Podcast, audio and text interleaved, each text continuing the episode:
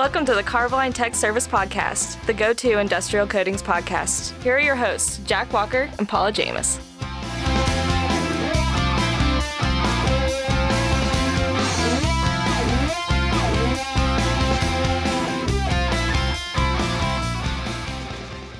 Welcome to another edition of the Carboline Tech Service Podcast. I'm Jack Walker. With me, as always, is the Director of Technical Service, Mr. Paul. Wait for it, a Jameis. And Paul, I feel like we have a little housekeeping we have to take care of. Last episode, two weeks ago, we Yep. heard the first part of our interview with Bob Chalker from AMPP, and we, we discussed a lot of the things going on now that NACE and SSPC are merged. But you might have noticed something was missing. Yeah, it was. Uh, it caught my attention too that we actually did cha- make a change. Yeah, I didn't tell you, did I? I just kind of did it. Yeah, well, we knew we had talked about that it was a plan Yeah. that we might do it, but I didn't know that the decision had actually come through. And so basically, what we're alluding to is you'll notice on YouTube we're no longer putting on the full episode of the Carboline Tech Service podcast. Yeah, We've got a new a new plan, a new person helping us with some of the work that we're doing with the podcast, and he's got a different idea. yeah. So we're just gonna follow that, and uh, honestly, I think about thirty of you might notice a difference. So uh, we're gonna get back to the basics, back to our roots, back to the audio version of the Carboline Tech Service podcast. It doesn't mean there won't be more to come from Carboline on YouTube. In fact, I would expect there to be more there. It just won't be Paul and I's ugly faces. So, with that, here's part two of the Bob Chalker interview where we discuss a little bit more about AMPP and the industry as a whole. You're more than just corrosion and coatings, right? And I, and I noticed this January, you guys actually just partnered with the FDA to become part of their network of experts. Yes, sir. Yeah. Part of that really did come out of the merger. So this was one of the early successes. Now we do we have a board member from Israel who is very active in the food processing activity, drug manufacturing, and recognized that corrosion was a potential issue. And through one of his contacts, he had made a recommendation to a person on staff at FDA that, hey, did you know this organization was out there and they may be able to help you? And so they reached out to us. In fact, it was funny because I got an email from the FDA, and my first thought was it was spam, and I was going to delete it. And my second thought thought was fear. What did we do wrong? Because it really came out of nowhere. Um, and then my third thought was, well, I ought to open it, so let's see what's going on. And it was an invitation to join their network of experts and found out later that it was prompted through this board member. I'm not going to say his name because I don't have his permission. I don't think he would mind, but through this board member. And um, we had discussions with them And really, it's a group of people that they tap into as they have technical issues they have to deal with. So, as the Food and Drug Administration is doing its work, whether it's keeping us safe from poor food manufacturing or bad design of food manufacturing or drugs or whatever, or setting new policy or uh, putting regulations in place, they tap into their technical experts. And so we have to make some commitments. We have to be able to respond quickly, provide an expert, but we're in really good company. If you go to their website and look at the list of experts they have on board, these are world class organizations. And, and we are a little unique because if you look at them, you see a lot of medical related ones and biotech and science and Mhm. not so much in our world, but they recognize, you know, there are materials, there are failures that happen because of material failure in the food and drug processing industry. So we're excited about that.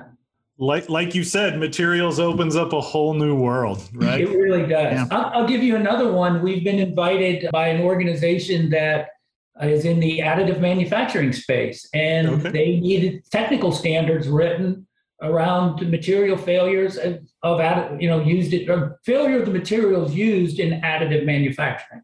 The failure mode there it probably isn't corrosion because the material is not a metal-based material, but we're we're, we're going to be it looks like we're going to be developing the standards for them on material failure. So we've already started to see some of those little wins from the positioning of the organization in the right place. So, as a member, you're telling me that I need to be watching for new standards committees to be being formed if I want to participate.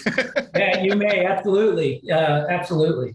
So well we hope you know I, I we laugh a little bit about that but i i believe one of our responsibilities for the industry we represent is to open new opportunities for the members and the companies you work for to grow and to go into other spaces. So if we can open into a space where maybe Carboline or, or other companies in the industry have not been before, and that opens a little bit of a door that allows you to come into that industry, that's a good thing. That's that's part of what our responsibility is. As a consumer, I enjoy seeing when one part of the industry is able to help another one with things that they hadn't thought of, didn't know about, or didn't understand. So an area where they've had failures that they maybe they didn't understand or didn't have standards to help govern it, but we've been dealing with, it's fantastic for us to be able to offer that. Yeah. So I'll give you a big one right now, and it's it's all over the news, and that was the uh, condo collapse in Florida, right? Yeah. So Yeah. um, and and you guys probably are watching it closely as well because there is a coatings aspect to this, but pretty early on in the investigation, it was realized that at least a contributor to the failure was a waterproof coating that was not maintained properly and failed, and then corrosion of the rebar in the concrete. Can't say it's the root cause, but it clearly had an effect. Mhm. And so we've been very involved with that. As soon as we understood what was going on, we put together a response team made up of staff and members.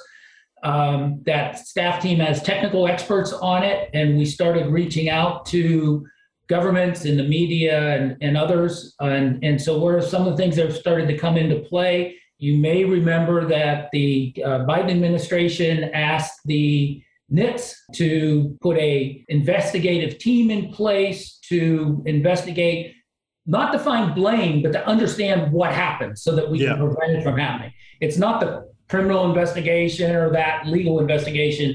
It's a group of scientists and engineers to look at. Looks like we're going to be involved in that. We've had uh, we've had discussions with them. We there is a uh, a seminar that is, in fact, I think it's next week in Florida on this topic and on this issue where uh, we're going to have representation on that committee and at that event, bringing that corrosion view to it. Uh, we've done interviews. In fact, one of the interviews, there was a magazine that goes to condo association officers and uh, the people who work with condo associations. And we did an article for them on, okay, what to look for. Because you can imagine there's a lot of condo associations that are pretty scared right now and Yeah. might have the same problem. So we gave them some information through that magazine article. But and there's a bunch of other things happening. It looks like there may be a, an initiative in South Carolina coming up. But it's exactly what you said, Paul. We're able to now go and talk to people who never had this on their radar screen, were not Yeah. aware, didn't understand it. There's a fear now. How do we help them through the fear into being proactive so that they're not finding themselves in this situation? So it has been um, you know another i think a, a win for the organization and again positioning the industry in the value. Because the places who know us oil and gas and maritime they know us and they know they do a good job. Well they do yeah good job. I won't say a great job. They do a good job. Um, but there are so many places that people aren't paying attention to this they almost think it's inevitable and Well, they build it out of concrete because it lasts forever. right right. You know, yeah.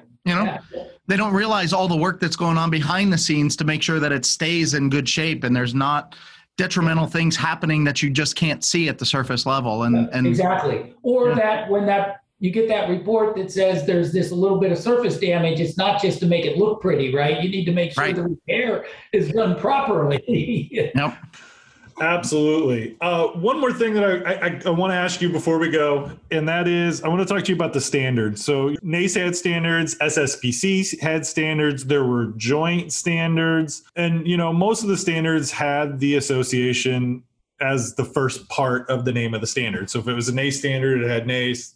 SSPC standard had SSPC. How how are those going to be named moving forward? Yes, great question. So, as you said, they had names, and it was, it, it's more than that. Those names of those standards are embedded in industry specifications and regulations, and even some laws reference the standards. In most cases, they reference it by the name, you know, Yeah. NACE XYZ or SSPC XYZ. And so we recognize that the task team that I talked about that worked last year said, you know, we have to be really careful here. So those names, NACE and SSPC, are not going to go away in the short term. By the way, same with the QP program and some of the other things uh, where we know that that brand is embedded in the industry we're not going to rush to change it. We will eventually it'll change over the long term, but for now, and I see for quite a while, we'll continue to go forward using them. New ones, we'll start to use the AMPP name, but the ones that are there, because the last thing we want to do is change the name of a standard and then, you know, somebody's trying to follow a spec or a regulation and can't find the standard. That that would just be dumb. So we what we did is we recognized when we created AMPP that the NACE and SSPC brands still have a lot of power in the industry, and it would not be smart to just throw away that brand equity. And so we're going to continue to use it in the right places. Not exactly a perfect example, but think of General Motors that has Chevy and Buick, right? Or yeah. Marriott Hotels that has the Courtyard and Marriott and, and various names. You, under the umbrella of the parent company, you can still use other names. Master Painters Institute isn't going away. So you can still use those brands to position your products and services in the right place. And that's going to be our strategy um, for a while, for quite a while going forward. So awesome. Actually, when this airs, I will be just getting back from the uh, I think first Master Painters Institute conference. Oh, you're going to go? Great. I'm going. Yeah, I'll be there. So yeah. Awesome. Awesome. Yes, it'll be the first one ever. And it's just bringing together a group of people that, you know, when we acquired MPI, we recognized some things in that that we could get synergy. One of it is they had a process, but we thought the process could really use improvement. They had some really good technical standards. They had some education materials that the content was good, but the delivery wasn't so good. And if you look at what our strengths are quality delivery, we know how to write standards really well. We're pretty good at processes, but one of them was increasing the ability to bring the industry together through conferences and things like that, which we do well. We are all set to do that, and then a merger and COVID came along and sort of disrupted everything that we had planned. We're finally being able to get back to what we had as a vision for MPI. So I'm, I'm excited about that as well. Awesome. Well, hey, Bob, thanks for coming on the show. Happy to be here anytime. Uh, love telling the story. I think it's a great story to tell. And thank you to you guys, too, for taking time to let your listeners hear what's going on and, and also um, for the support of AMPP. Carboline has been a phenomenal supporter of AMPP and, and, and NACE and SSPC before that. So thank you. Yeah, we look forward to continuing that support. Anytime you want to come on, you're more than welcome. So thank you again for Paul. I'm Jack. We'll see you guys next. Well, in two. Hey, I'm gonna put one last plug in. See you in San Antonio in March at the AMPP conference and expo. So oh, yeah, uh, things are looking good. We're going to keep COVID away. I have confidence we're going to keep COVID away. Exactly. Um, and we're all going to be together again as an industry. So yep. thank you guys. Thank you. Thanks, Bob. And so, for the Carboline Tech Service Podcast, I'm Paul. And I'm Jack. And we'd, we'd like, like, to thank, thank you for, for your support. Who